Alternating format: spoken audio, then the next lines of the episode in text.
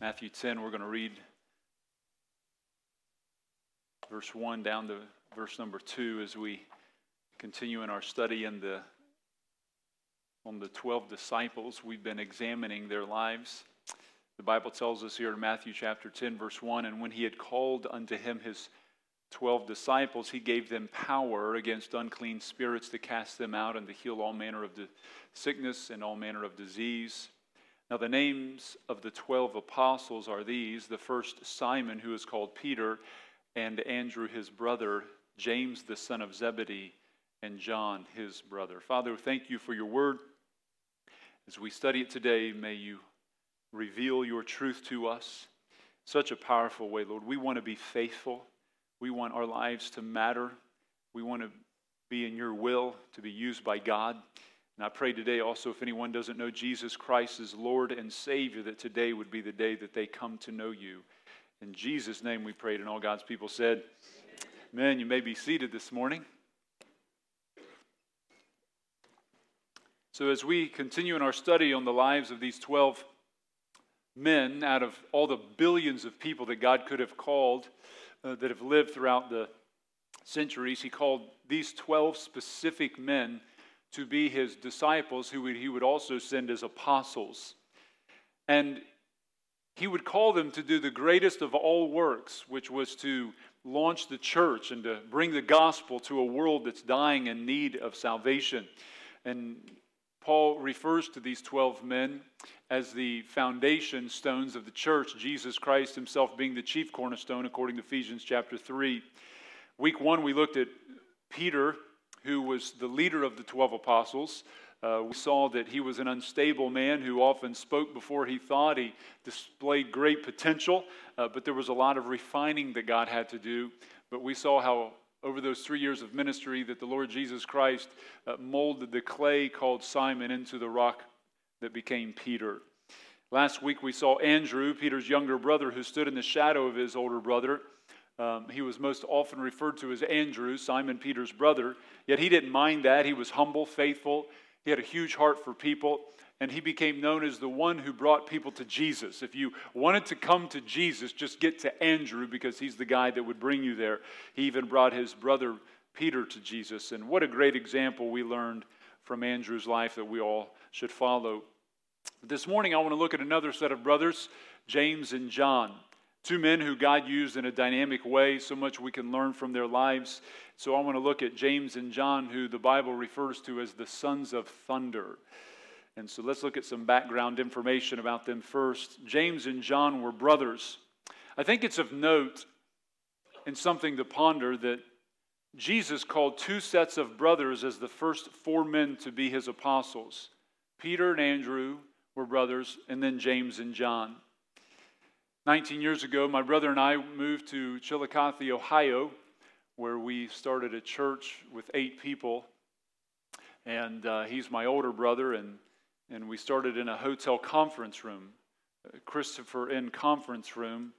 And um, there were we, we met there for a couple months, and we they would set about fifty chairs up in the mornings, and the hotel manager had two sons that would set those chairs up for us. And And we never met these young men, but they would come in and faithfully set the room up, and uh, we'd come in and preach. And it was about three years later that uh, one of those young men came to my youth ministry at the time, and his name was Nathan, and he ended up getting saved. And uh, and, and he told me he had a brother who was an atheist. He said, "Don't go visit him because he will totally reject everything you have to say." And so I went to see him that week, and uh, and, and knocked on his door. You know, what's interesting is um, I, I should have put the picture up. Um, but Eric sent me a text. His brother's name was Eric, but uh, I remember going to visit him. I went to see him about uh, fifteen times over a year and a half, and, and he finally got saved. And and uh, he sent me a text uh, just last month. He said, sixteen years ago, um, uh, I got saved on this day in, in June, and, and, and he still has the tract that I left on his door. And I said, "Eric, I uh, just wanted to come by and see. I always enjoy talking to you." And, um, and, and even as a lost kid who was an atheist, totally rejected God, for, for, a, for a grown man to come and show attention, to show concern, made such an impact on him, he never got rid of that card. Just a, just a simple note. I just thought that was interesting. You know, there's people in the world that may reject God, but they can't reject somebody who really cares about them.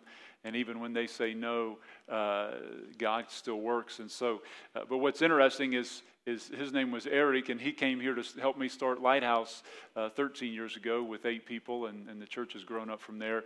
Uh, but those two brothers are now preachers today. Nathan's the pastor of a church plant over in uh, Circleville, Ohio, one of the most dynamic, powerful preachers you would hear, in Erickson, uh, uh, Honduras, uh, preaching the gospel this morning, amen? And uh, he just had his one-year anniversary of the church plant he did over in Honduras. And what's interesting is this. I remember telling him, I said, you believe in God? He said, I don't believe in any anything. That's just ridiculous. And I said, if, if God were real, would you want to know? He said, well, absolutely. I said, then why don't you ask him to show himself to you? I said, and why don't you take the gospel of John and say, God, if you're real, I want to know the truth. And I said, stop standing at a distance in some foolish rebuking and, and of things you don't even have an idea about. Why don't you just ask God to show himself to you? I said, if he will, I said, he'll absolutely change the rest of your life. But if he's not real, he can do nothing to you. And so he did, and uh, God got a hold of his life, and today he's a missionary, amen? And uh, but I just thought that's interesting that when you look in the Bible, you see God using brothers, and I've seen that even work itself out and flesh itself out in our lives. It's interesting that God used family members to work together in the ministry, and so that happens sometimes where family members work together in the ministry, and that happened in the earth. Even John the Baptist was Jesus' cousin. Is that interesting? And so, secondly, they were fishermen on the Sea of Galilee. Their father's name was Zebedee. Uh, he had a fishing business uh, that the brothers worked in. You need to understand that fishing uh, for a living is not an easy job, especially in that day. Uh, they fished all night long on small vessels. Uh, they would take uh, seine nets, uh, S.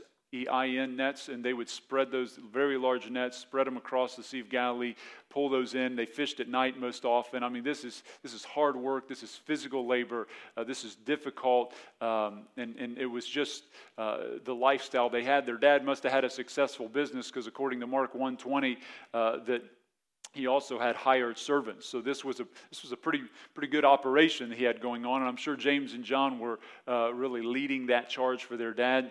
Uh, and so fishing uh, reveals that these men were hard workers. People didn't stay in that line of business if they were not. Thirdly, James and John were raised in a spiritual home. Uh, you know, when Jesus came along, he called Peter and Andrew to follow him. Peter and Andrew were also fishermen. Uh, Jesus calls both sets of brothers out of a fishing business. And then he calls James and John. And what's interesting is James and John immediately dropped their nets, and it says, and they left their nets and their father and followed Jesus. Uh, I find it uh, somewhat interesting that their father did not s- try to stop them. He didn't say, hey, that's a bad idea, guys. You need to stay here. I want this is a family business. You know, I need I need to have some retirement down the road too. You know, you guys will be passing on to me. But he doesn't do that. He he, he seemingly uh, lets them go without any type of fuss. Uh, but also their mother uh, is named Salome, uh, as it's pronounced, was very involved uh, in the ministry of Christ. Um, she was a very faithful follower of Christ. In fact, um, we'll we'll see in just a moment, but she, uh, she she was she was around the ministry of Christ throughout different things that went on. In Matthew twenty, uh, she came to Jesus with a big request for her boys. Only a mother could do this. You know, Matthew twenty, verse twenty. Then came to him, came to Jesus, the mother of Zebedee's children with her sons, worshiping him. She comes worshiping Christ and desired a certain thing of him. And he said unto her, what wilt thou? What would you want from me? And she saith unto him, and she asked Jesus this, grant that these my two sons may sit the one on thy right hand and the other on thy left hand in thy kingdom. Because there's no one like her boys. You know, my I, I remember in high school, my grandmother, she's as sweet as honey. I mean, she would melt in the rain, but if you crossed her grandchildren, she would rip your eyes out. You know, she was, you know, and I could I could I could play the worst game of my life, and after after the game, and, and she would say, that was, you were so amazing. I'm like, I know she she must be blind or something, but thank you, Grandma. You know, she's in heaven today, so she does, doesn't hear me probably, but.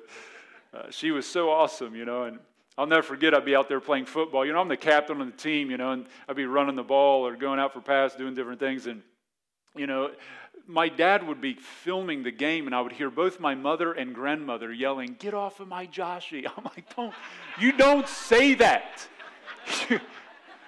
They used to say, if you ever if you ever get hurt on the field, we're coming out there. I'd, I'd get up with a broken leg. I'm like, you stay up there. You know, you don't do that to a guy. You just, don't call me Joshy, you know.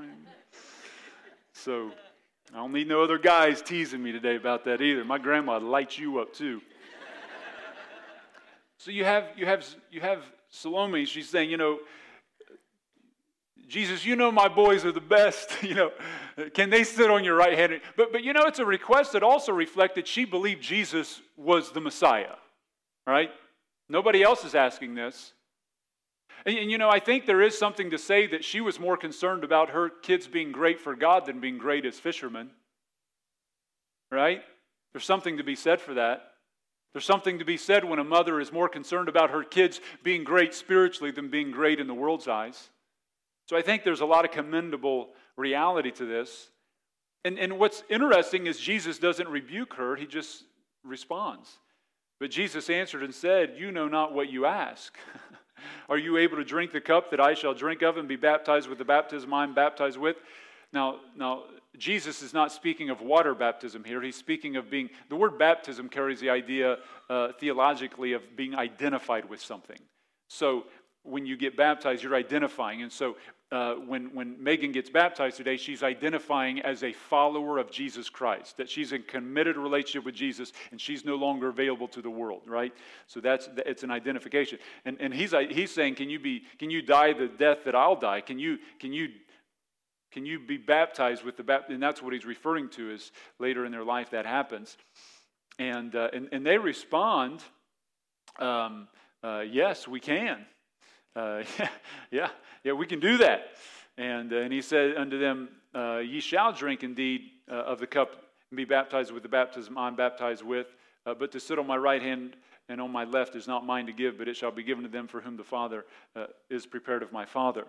You know, the Father had prepared this before the foundation of the world, in other words. Uh, but this this request uh, from Salome uh, was probably prompted by James and John. You know, hey, Mom, why don't you, why don't you go ask this, you know? And, uh, you know, the disciples were always arguing over who was the greatest. This prompted the other disciples to get very angry when they heard this. They were angry with James and John. They weren't angry because of so much the request. They were just angry because they didn't ask it first. And so this reveals that these were young, ambitious men. I mean, they they were they were driven guys. Uh, later in Mark fifteen forty, she was one of the few women who were at the cross of Christ standing. Uh, she was watching from a distance, but she was there at the cross. Uh, you know, only one of the twelve disciples were found at the cross, uh, but she was there. She was also with a group of women who went to anoint the body of Jesus Christ on resurrection morning. And when she got to the tomb, the angel said, "He's not here, for he is risen. Go tell the disciples that he's risen." And she's one of the women who went back to tell them. Uh, so they grew up in a very devout family, a, a spiritual home. Uh, they were also part of the inner circle of disciples. Peter, Andrew, James, and John. So there were twelve disciples, uh, twelve apo- who became apostles, but Uh, there were three groupings of that, as we mentioned a couple weeks ago. There was a tier one, tier two, and a tier three. And so Peter, Andrew, James, and John were in that tier one group. And in that tier one group, there were three that were the closest to Jesus, which was Peter, James, and John. And, and the Bible doesn't say why, but Jesus pulled these three closer to him in situations than he did the others. And he spent more time with them than he did any of the others. When Jesus raised Jairus' twelve-year-old daughter back to life, Mark five thirty-seven says, "And he suffered no man to follow him, save Peter, James, and John, the brother of James." Uh, at the transfiguration, when Jesus transfigured before them on the holy mountain, Mark nine verse two says that he brought only Peter, James, and John. And then when he went into the garden to pray, uh, they all were to pray, but he pulled aside specifically, according to Mark fourteen thirty-two and three, Peter, James, and John to go further with him in that garden to pray aside. And so they had witnessed powerful events. And God, you, you need to understand this. God calls people to different works, and he can do different things with different people. So these two brothers were hardworking fishermen. They grew up in a devout home. They were serious about their faith, perhaps too ambitious at times, and they were called in the inner circle of Jesus' disciples. Now, why were they called the Sons of Thunder? Well, according to Mark three sixteen, it says, uh, listing the disciples, it says, and Simon, he surnamed Peter, and James, the son of Zebedee, and John, his brother James, and he surnamed them Boanerges, which is the Sons of Thunder. Now, the word Boanerges is of Aramaic origin and comes from two words, ben meaning son of or children, and rages meaning violent rage or anger. And it denotes a fiery, uh, destructive zeal uh, like something that a thunderstorm would be uh, likened unto. Something in these two men was so apparent and so strong that he identified them with their fiery zeal. Turn with me to Luke nine, and, and this is where I believe it, it comes from. Luke chapter number nine.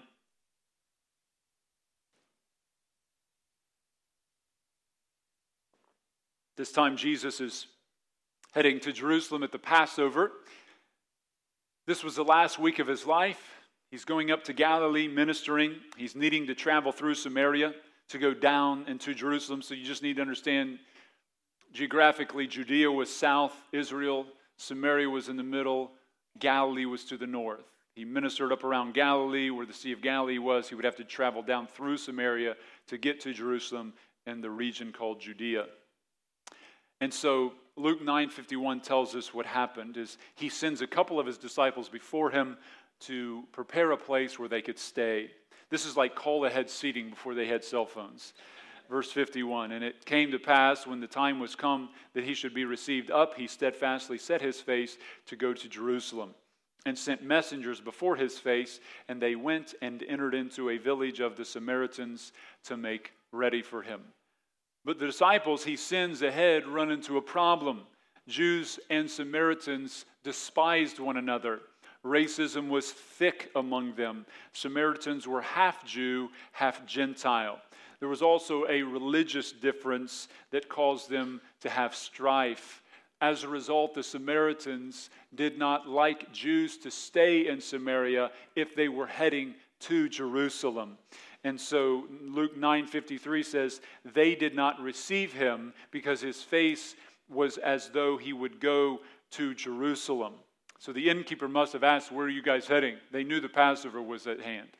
When they said, we're going to Jerusalem for the Passover, he says, well, you're not staying here. So they leave. Notice which of the disciples respond to this and how they respond. Luke nine fifty-four.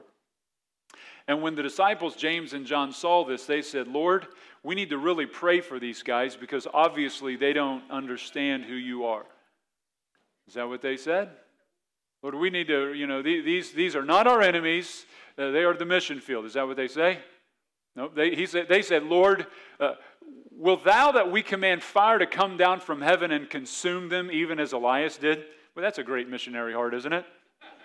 Lord, just burn them all up, destroy them. I mean, what grace. This isn't simple fire and brimstone preaching. This is, Lord, send literal fire and brimstone to destroy them. This is the inner three.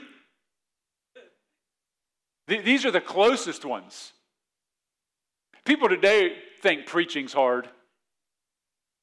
Y'all with me? I mean, you mentioned the word hell. There's preachers today that won't even mention the word hell ever in their pulpit. Now, I'm not condoning fire and brimstone coming down from heaven, but I am condoning preaching the full counsel of God. Amen? So James and John are referring to First Kings eighteen. Let me just give you a quick background of this story. Many of you are familiar with it. But in this day, in First Kings eighteen, God had sent a three-year drought upon the nation of Israel because of their pagan idolatry that had taken over the nation. They had left following the true God to follow false gods. And Elijah faced off with four hundred prophets of Baal and four hundred prophets of Ashtoreth. In total, there were eight hundred fifty prophets of these pagan false gods. And, and because of the sin of the nation, God had sent that drought, and Elijah comes and offers a challenge to King Ahab and to these prophets. First Kings eighteen twenty-one, Elijah came unto all the people and said, "How long will you halt between two opinions? If the Lord, if Yahweh be God, follow him, but if Baal, then follow him." And the people answered him not a word. They were indecisive. They did not make a decision. So Elijah challenges these eight hundred fifty prophets of pagan gods to a test to find out who served the true God. He said, "Let's build altars. You build an altar, I'll build an altar. Uh, you bring a bullock for an offering, I will as well, and I'll let you go first, and whoever's God will send down fire and consume the offering. That is the true God." They all agreed. The eight hundred fifty prophets went first. They began to cry out to their gods. They prayed, they danced. And the Bible says in First Kings eighteen twenty-seven that Elijah gave them some encouragement. It says, "And it came to pass at noon that Elijah mocked them." I mean, church is almost to an end for them, guys. It's like it's noon, you know. Elijah mocked them and said, "Cry aloud, for he is a god. Either he's talking, or he's pursuing, or he is in a journey, or peradventure he sleepeth and must be awakened." Verse twenty-eight nine said they cried louder. They took knives and, and, and sharp objects. They began to cut themselves and to bleed and And, and and to do these kind of demonic acts. Doesn't that show you that one of the things that demonic activity reveals itself in cutting ourselves? And Elijah then has the people prepare an altar, as they could not call down fire from heaven. And he says, uh, "I want you to take twelve large barrels of water and pour on the offering." So he pours on it, and they had dug a trench around uh, Elijah's offering, and so water filled up the trenches, and it's running down. And then First Kings eighteen gives us the story in verse thirty-six. It says, "And it came to pass at the time of the offering of the evening sacrifice that Elijah the prophet came near and said, 'Lord God of Abraham, Isaac, and of Israel, let it be known this day that thou art God in Israel, and that I am thy servant, and that I have done all these things at thy word. Hear me, O Lord, hear me, that the people may know that thou art the Lord God, and that thou hast turned their heart back again.' Then the fire of the Lord fell and consumed the burnt sacrifice and the wood and the stones and the dust, and licked up the water that was in the trench." I mean, what do you do when you see all that happen? It says, "When all the people saw it, they fell on their faces and said, 'The Lord, He is God. The Lord, He is God.'" Yeah, because every knee's going to bow and every tongue confess that Jesus is Lord. Is that right? Everybody's going to. We bow now. Gladly, right? We bow now because we we we confess Christ as Lord. In America today, Jesus is blasphemed, but at Lighthouse, we will glorify the name of our Lord Jesus Christ. We believe He died, was buried, and rose again. You believe that this morning? We we confess that. I, I don't need Christ to send down fire from heaven. His His resurrection is enough. And so Elijah was a hero. And, and, and after this, God sent an abundance of rain on the land. And, and as one of the greatest Old Testament prophets, he was obviously a hero to James and John. They wanted fire to come down, not to consume some offering, but they're like, let's, you know, let, let's let this fire consume the whole city of Samaria. I mean, th- this is this is uh, this is zeal without love, isn't it? So how does Christ respond to them in verse fifty-five? "But he turned and rebuked them," Luke nine fifty-five, "and said, 'You know not what manner of spirit ye are of. For the Son of Man has not come to destroy men's life, but to save them.' And they went to another village." You know what happened? Samaria missed Jesus. Jesus rebuked, though, in these two, their spirit toward the Samaritans. They had a great zeal for Christ. But you need to understand, a great zeal for Christ without love is lacking. Some people miss that. You can have a great zeal for the Word of God, a great zeal for truth, a great zeal for Christ, but if it's not seasoned with love, it is not what it needs to be. Doesn't First Corinthians thirteen tell us that? Doesn't it say in First Corinthians thirteen, one, though I speak with the tongues of men and angels and have not love, the word charity just means love, I am become a sounding brass or a tinkling cymbal. Though I have the gift of prophecy, understand all mysteries, all knowledge, have all faith so that I can remove mountains, and if I don't have charity or love, I'm nothing. Though I bestow all my goods to feed the poor, give my body to be burned, and have not charity, it profits me nothing. You could be the greatest in every other area, but if you don't have that seasoned with love, then you become nothing. I find it interesting later that John would become a workman alongside of Peter, and he goes back to the cities of Samaria in Acts eight twenty-five and preaches the gospel, and those cities get saved. Amen? So he did become a disciple of love. But it is undoubtedly from this incident that Christ named them the sons of Boanerges. Their fervent, zealous anger could rightly be called thunderous. It could be sure this wasn't the only struggle they had to have grace and patience. These guys were zealous men. Friend, as we look at a world today that rejects Christ and His truth, His teachings, and His people, we must be careful that in the zeal for God's truth, we don't make the mission field the enemy's. Does that make sense? Well, I just can't stand those people. You mean you can't stand those people? Jesus Christ died on the cross that they might be saved, and, and you can't stand those people? Because they're what, a, a political difference? Or because they have some different social thing, or they have some different preference? Uh, we need to see them as a soul that needs salvation, amen? How are we ever going to reach people if we we we we condemn them as enemies? We, we begin to be those who have a zeal without love, and we would be rebuked by our Lord for such. Now, it is important to understand that in the Old Testament, God's judgment on nations only came after He graciously sent them the truth and offered them mercy. Second Chronicles thirty-six fifteen says it like this: and the Lord God of their fathers sent to them by His messengers, rising up betimes or often, and sending, because He had compassion on His people and on His dwelling place. But they mocked the messengers of God, despised His word, misused His prophets, until the wrath of the Lord arose against His people. And read the rest with me: till there was no remedy. There was no cure. This was stage four, malignant rejection of God. And the only thing left is judgment. We're seeing that happening to America, aren't we? But you need to understand this. Noah and his sons preached one hundred twenty years before the flood came. God said, if I could find ten righteous people in Sodom and Gomorrah, I'll spare those two cities. He graciously sent Jonah to the most evil, wicked city of Nineveh and spared them. The last week of our Lord's life, that He wept over the city of Jerusalem that would reject Him. And even from the cross, He prayed for their forgiveness. We must remember the words of Psalms one oh three, verse eight, that the Bible says, the Lord is merciful and gracious, slow in anger, and plenteous in mercy.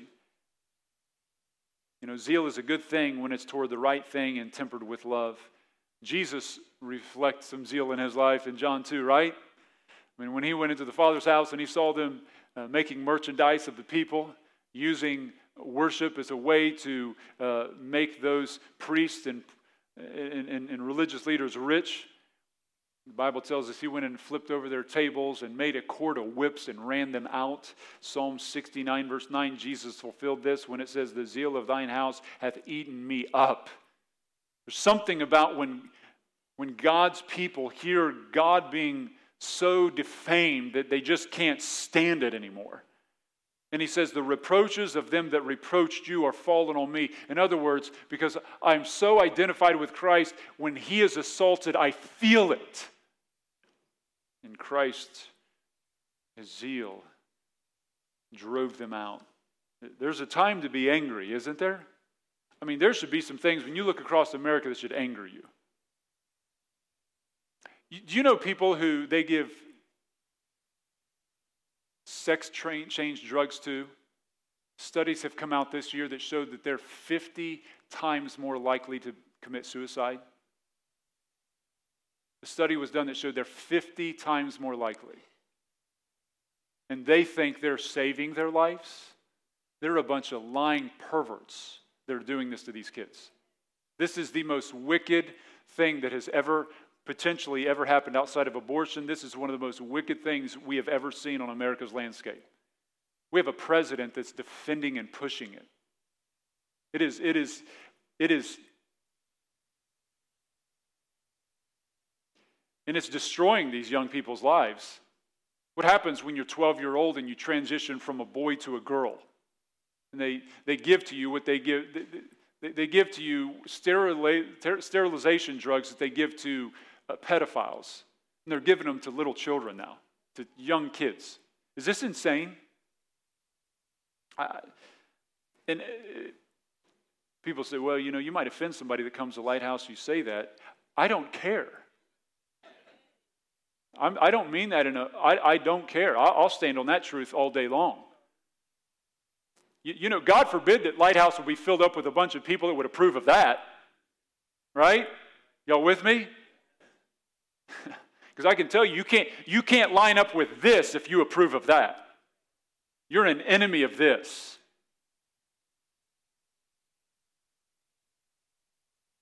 Uh, let's just go on. I, I don't think I need to persuade. So let's look at James. Let's look at James for just a little bit, and then I want to close out by looking at John specifically. So those are just some things about these guys, uh, the Sons of Thunder. Now, now, James, I would call him the zealous martyr. The zealous martyr. I mean, this, this guy was a flaming light for God. You need to know that this James is not the same James who wrote the book of James. That James is the half-brother of Jesus. So this, the half-brother of Jesus was not an apostle. He was a follower of Christ after Jesus rose from the dead, but this James never authored any books. This James is the brother of John, and John did author the Gospel of John, first, second, third John, and the book of Revelation. So this is the older brother of that John. James never appears in Scripture apart from his brother John. They were very closely linked. He was a man of passion and zeal. And uh, not only is that seen in Luke nine, but it's also seen in Acts chapter twelve. You know, the, the church exploded with growth. Souls were being saved, lives being changed. And then in Acts twelve, King Herod begins persecuting the church. And notice what he does when he persecutes the church. This is not the same Herod that, that, that Herod was like a title, like Caesar. So this is the great-grandson of Herod the Great. Herod the Great died. Herod the Great was the one who tried to kill baby Jesus, and he died uh, just shortly after, like four A D. So this this uh, in Acts chapter twelve, verse one, it says, "Now about that time, Herod the king stretched forth his hands to vex certain of the church." And notice who he kills first. And he killed James, the brother of John, with a sword. With a sword means they beheaded them. That, that's, that's, that's one of the ways that they would refer to that, but he beheaded James. Same way, that's what they did to John the Baptist, wasn't it? And because he saw it pleased the Jews, notice who, who, who he took next. He proceeded further to take Peter also. But then they prayed for Peter, and God released Peter, and um, it's kind of a neat story there. But so the first apostle to be martyred was James.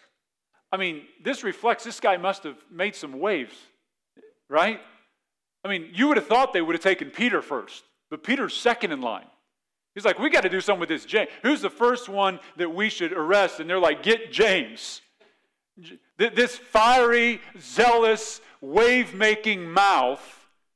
I mean, this guy must have been loud and bold and courageous and unashamed. I mean, this shows the impact this guy had. Thunderous zeal. It seems that James created waves like John the Baptist did. John the Baptist was arrested because of his preaching. James followed suit. These guys were fearless. I mean, you see Peter wavering. James and John just never really did. They just were stuck to their guns. He was a burning, flaming light for God in Jerusalem, and Herod felt it and thought he must be put out. You know, zeal can have both positive and negative features. Zeal can be something that makes people insensitive. It can be too, you can be too direct. Sometimes people with zeal can speak before they think. They can sometimes make emotional decisions, be intolerant. As mentioned before, zeal without love turns into intolerance. But zeal should be something that is part of every Christian's life, because zeal is this child of strong conviction to the truth. When you really believe something, zeal will be birthed from that. We do that with earthly items, don't we?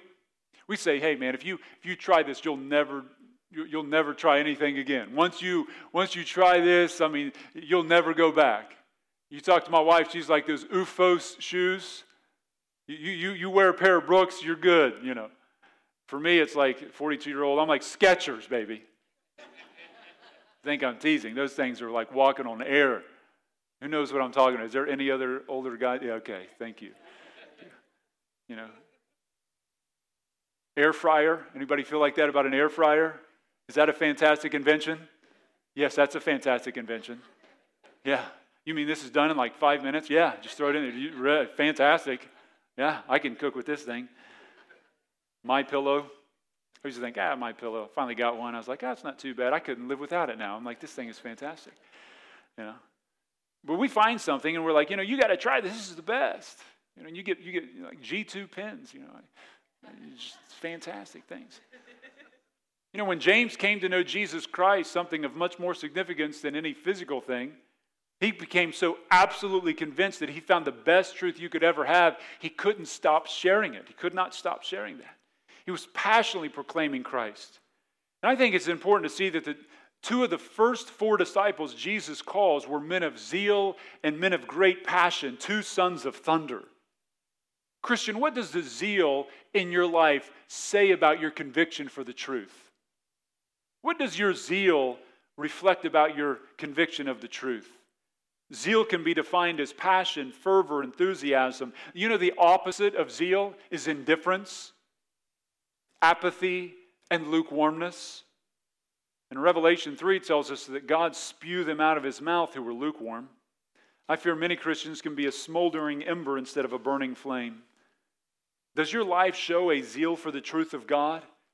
You know, we see a world that's zealous for their lives, aren't they?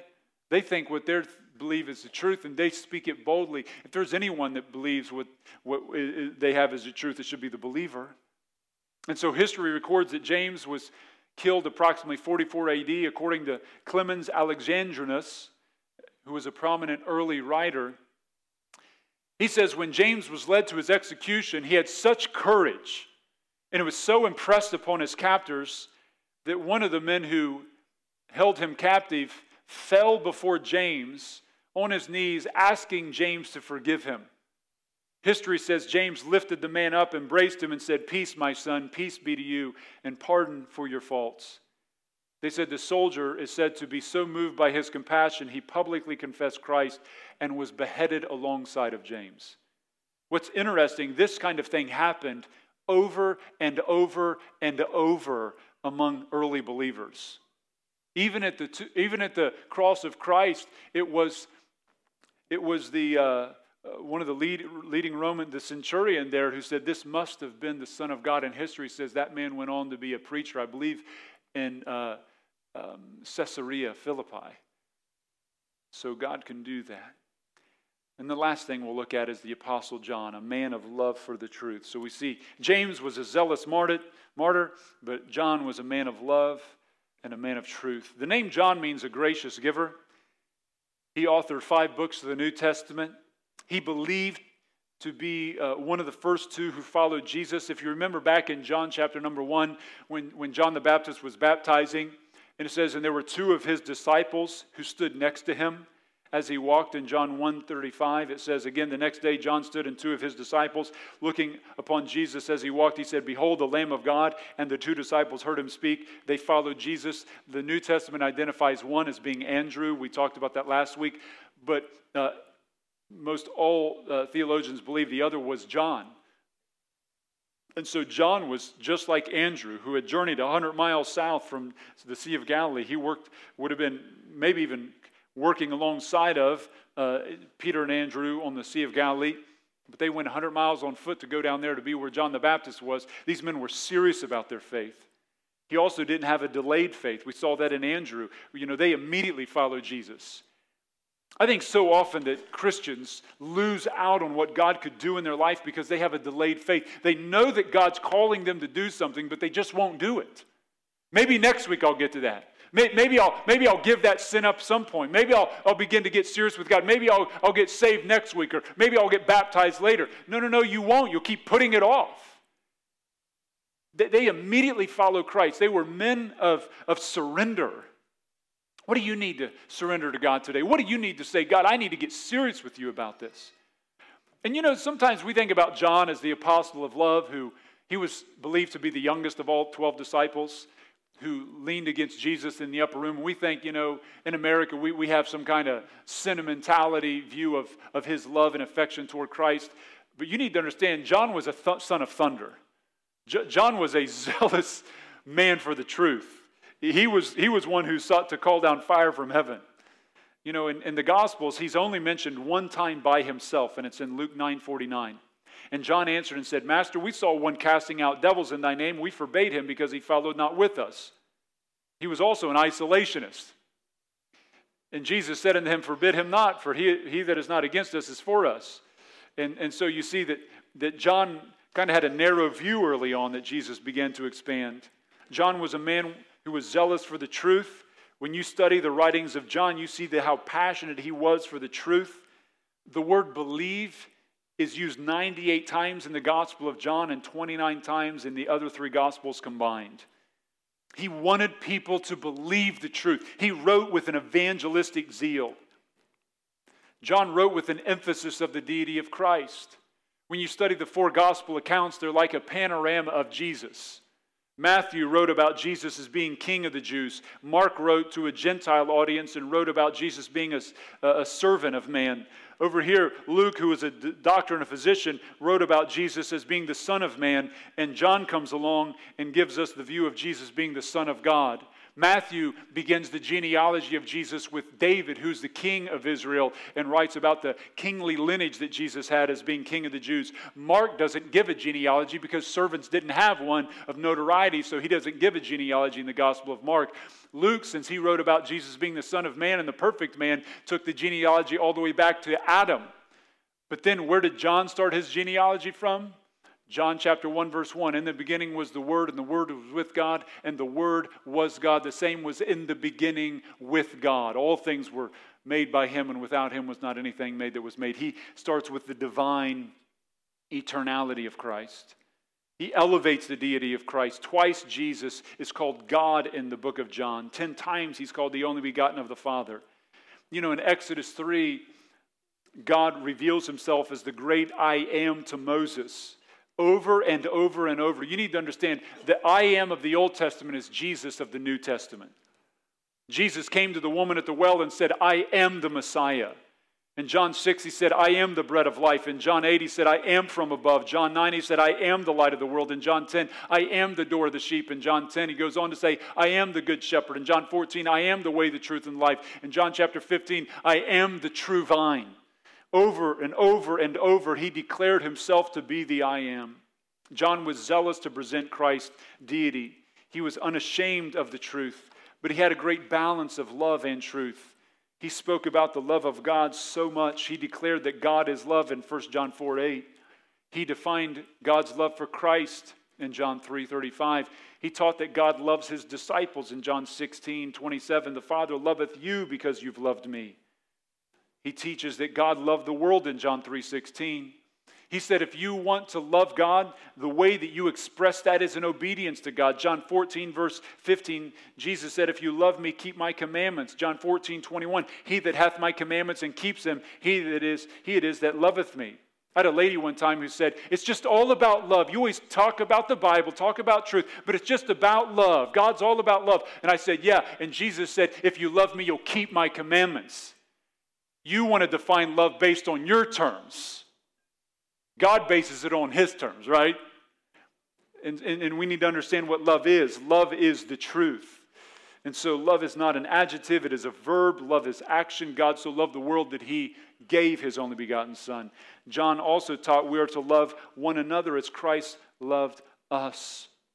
So also I would like to say this, that John had a very special relationship to Christ. Um, in John nineteen, the Bible talks about where th- there was, what, what, what, what amazes me, I spent years preaching through the Gospel of John, and at the very end of it, you have Jesus on a cross, and standing next to him, near the cross, were a group of women who seemed to have more courage than the apostles, clearly, and then you had only one apostle standing there. And from the cross, It says in John nineteen twenty-five, "Now there stood by the cross of Jesus his mother and his mother's sister Mary, the wife of Cleopas, and Mary Magdalene." And here Jesus is dying on the cross. And you know, the only people going to be standing next to Jesus are going to be those that are committed, right? I mean, if you're not committed, you're not going to be standing near the cross, because that was a place, that was dangerous. That, that was dangerous. And do you think his mother was having a hard time standing before the cross, watching her son being crucified? I can tell you this much, any any mother in this room would die for their children. They love their children. You would give, you would, you would rather die on a cross than your child, right? I mean, this was the most painful thing. Th- this is what Simeon referred to when he says, "Yea, and a sword will pierce your own soul, Mary." This was the piercing. And his mother was not old at the time. She would have been probably around fifty years of age. She would have had Jesus when she was still a teenager. But that day, Mary couldn't die for Jesus because she needed a Savior. And on the cross in John nineteen twenty-six, Jesus says this, "Woman, behold thy son." Then saith he to the disciple, "Behold thy mother." And from that hour, that disciple took her unto his own home. Isn't that something? You know, to Peter, Jesus said, "Feed my sheep," but to John, he says, "I want you to take care of my mom." There was a relationship that John had with Jesus that was so tender that he left the care of his mother to John. History records that John never left the city of Jerusalem until Mary passed away. He took care of Mary all throughout his life.